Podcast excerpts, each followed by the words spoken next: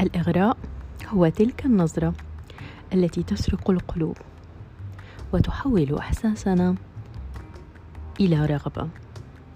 في التقرب من صورة شخص أو كائن يبدأ بعادة بنظرة وينتهي في أغلب الأحيان بقصص جميلة ولكن في قصتنا هذا انتهى بكارثة. فليس كل ما يلمع ذهبا وليس كل من ينظر إليك محبا. قد يكون سايكو أو قد يكون قاتلا متسلسلا أو قد يكون ما يعرف بالتراث الإماراتي بأم دويس.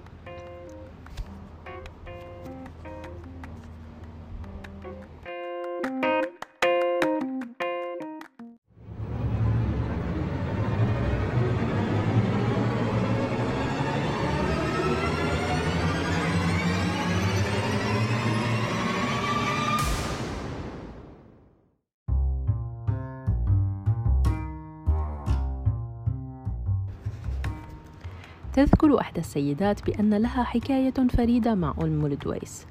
تقول كنا في الماضي نخرج صباحا لجلب الماء من الآبار القريبة من المدينة القديمة. وقد كنا نقول نسير نروي وكانت كل مجموعات من الفتيات يلتقين عند بيت إحداهن. فنذهب سوية إلى البئر المطلوبة وتسمى الطوي وذات ليلة سمعت طرقا على باب بيتنا.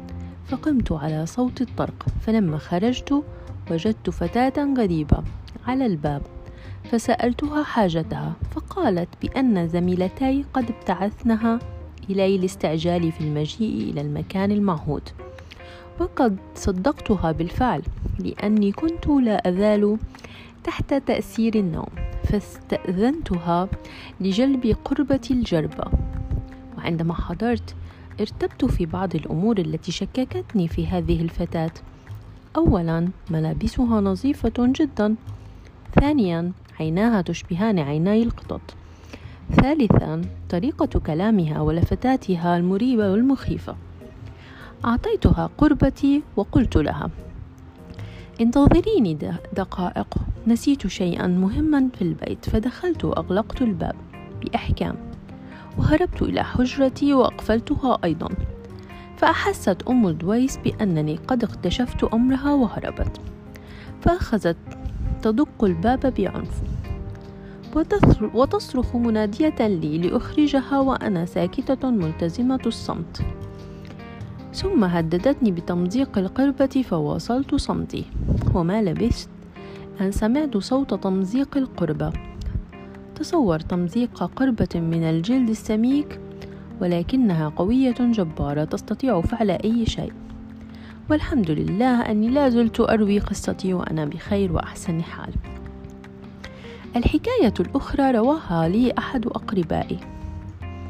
في نهاية السبعينيات يقول كنا أنا وصاحبي في طريقنا من الشارقة إلى الباطنة في عمان. وكنا نستقل السيارة ولم نعرف الطريق. فكانت السماء ملبدة بالغيوم وليس في السماء ما يمكن أن يهتدى به لا نجم ولا قمر.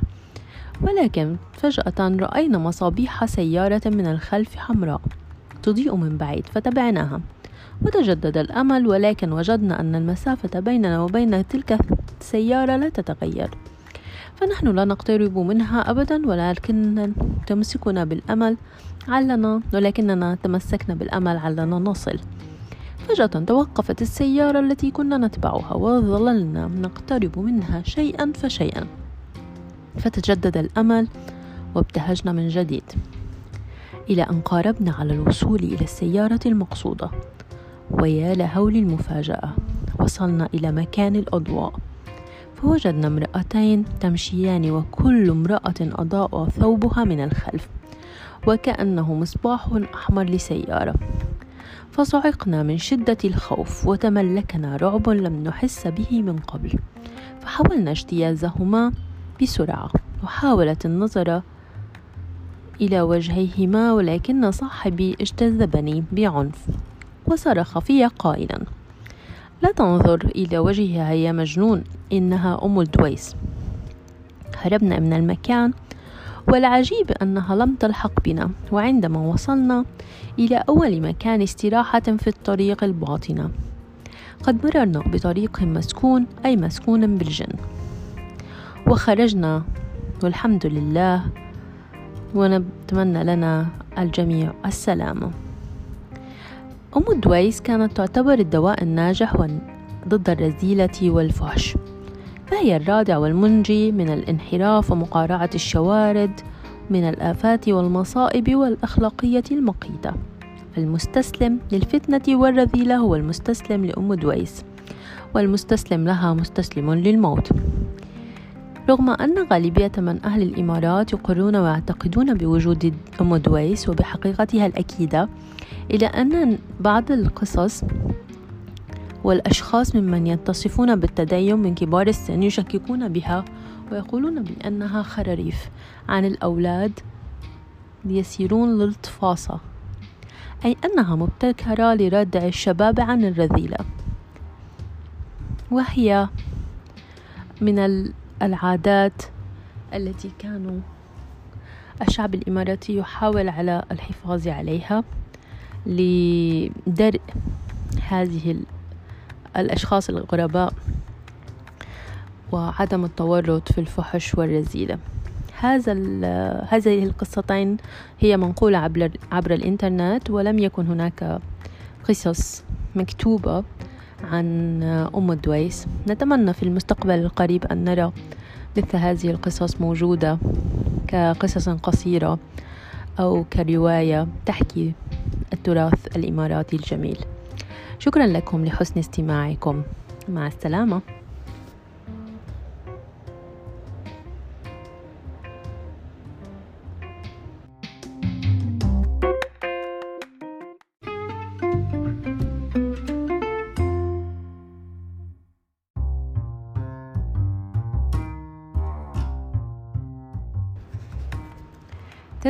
السيدات بأن لها حكاية فريدة مع أم الدويس. تقول كنا في الماضي نخرج صباحا لجلب الماء من الآبار القريبة من المدينة القديمة. وقد كنا نقول نسير نروي وكانت كل مجموعات من الفتيات يلتقين عند بيت إحداهن. فنذهب سوية إلى البئر المطلوبة وتسمى الطوي. وذات ليلة سمعت طرقا على باب بيتنا. فقمت على صوت الطرق فلما خرجت وجدت فتاة غريبة على الباب فسألتها حاجتها فقالت بأن زميلتي قد ابتعثنها إلي لاستعجالي في المجيء إلى المكان المعهود. وقد صدقتها بالفعل لأني كنت لا أزال تحت تأثير النوم فاستأذنتها لجلب قربة الجربة. وعندما حضرت ارتبت في بعض الأمور التي شككتني في هذه الفتاة. أولا ملابسها نظيفة جدا. ثانيا عيناها تشبهان عيناي القطط. ثالثا طريقة كلامها ولفتاتها المريبة والمخيفة. أعطيتها قربتي وقلت لها انتظريني دقائق. نسيت شيئا مهما في البيت فدخلت وأغلقت الباب بإحكام. وهربت إلى حجرتي وأقفلتها أيضا. فأحست أم الدويس بأنني قد اكتشفت أمرها وهربت. فأخذت تدق الباب بعنف. وتصرخ منادية لي لأخرجها وأنا ساكتة ملتزمة الصمت. ثم هددتني بتمزيق القربة فواصلت صمتي. وما لبثت أن سمعت صوت تمزيق القربة. تصور تمزيق قربة من الجلد السميك ولكنها قوية جبارة تستطيع فعل أي شيء. والحمد لله أني لا زلت أروي قصتي وأنا بخير وأحسن حال. الحكاية الأخرى رواها لي أحد أقربائي. في نهاية السبعينيات يقول كنا أنا وصاحبي في طريقنا من الشارقة إلى الباطنة في عمان. وكنا نستقل السيارة ولم نعرف الطريق. فكانت السماء ملبدة بالغيوم وليس في السماء ما يمكن أن يهتدى به لا نجم ولا قمر. ولكن فجأة رأينا مصابيح سيارة من الخلف حمراء تضيء من بعيد فتبعناها. وتجدد الأمل ولكن وجدنا أن المسافة بيننا وبين تلك السيارة لا تتغير.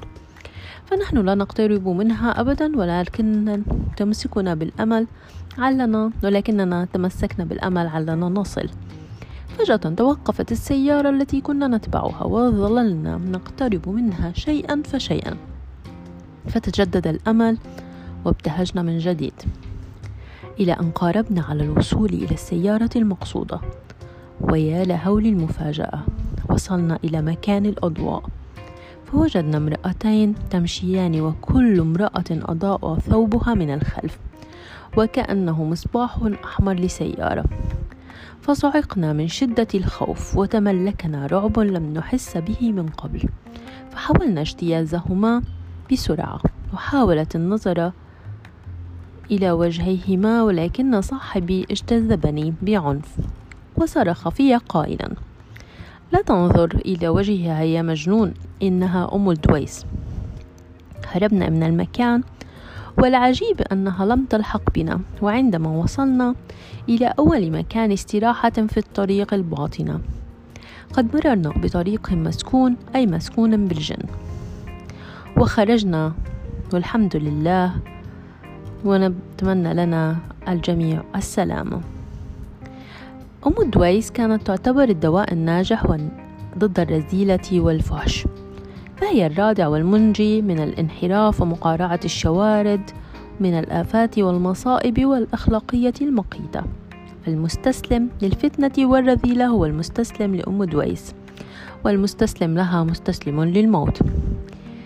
رغم أن غالبية من أهل الإمارات يقرون ويعتقدون بوجود أم دويس وبحقيقتها الأكيدة إلى أن بعض القصص والأشخاص ممن يتصفون بالتدين من كبار السن يشككون بها ويقولون بأنها خراريف عن الأولاد ليسيرون للطفاسة أي أنها مبتكرة لردع الشباب عن الرذيلة. وهي من العادات التي كانوا الشعب الإماراتي يحاول على الحفاظ عليها.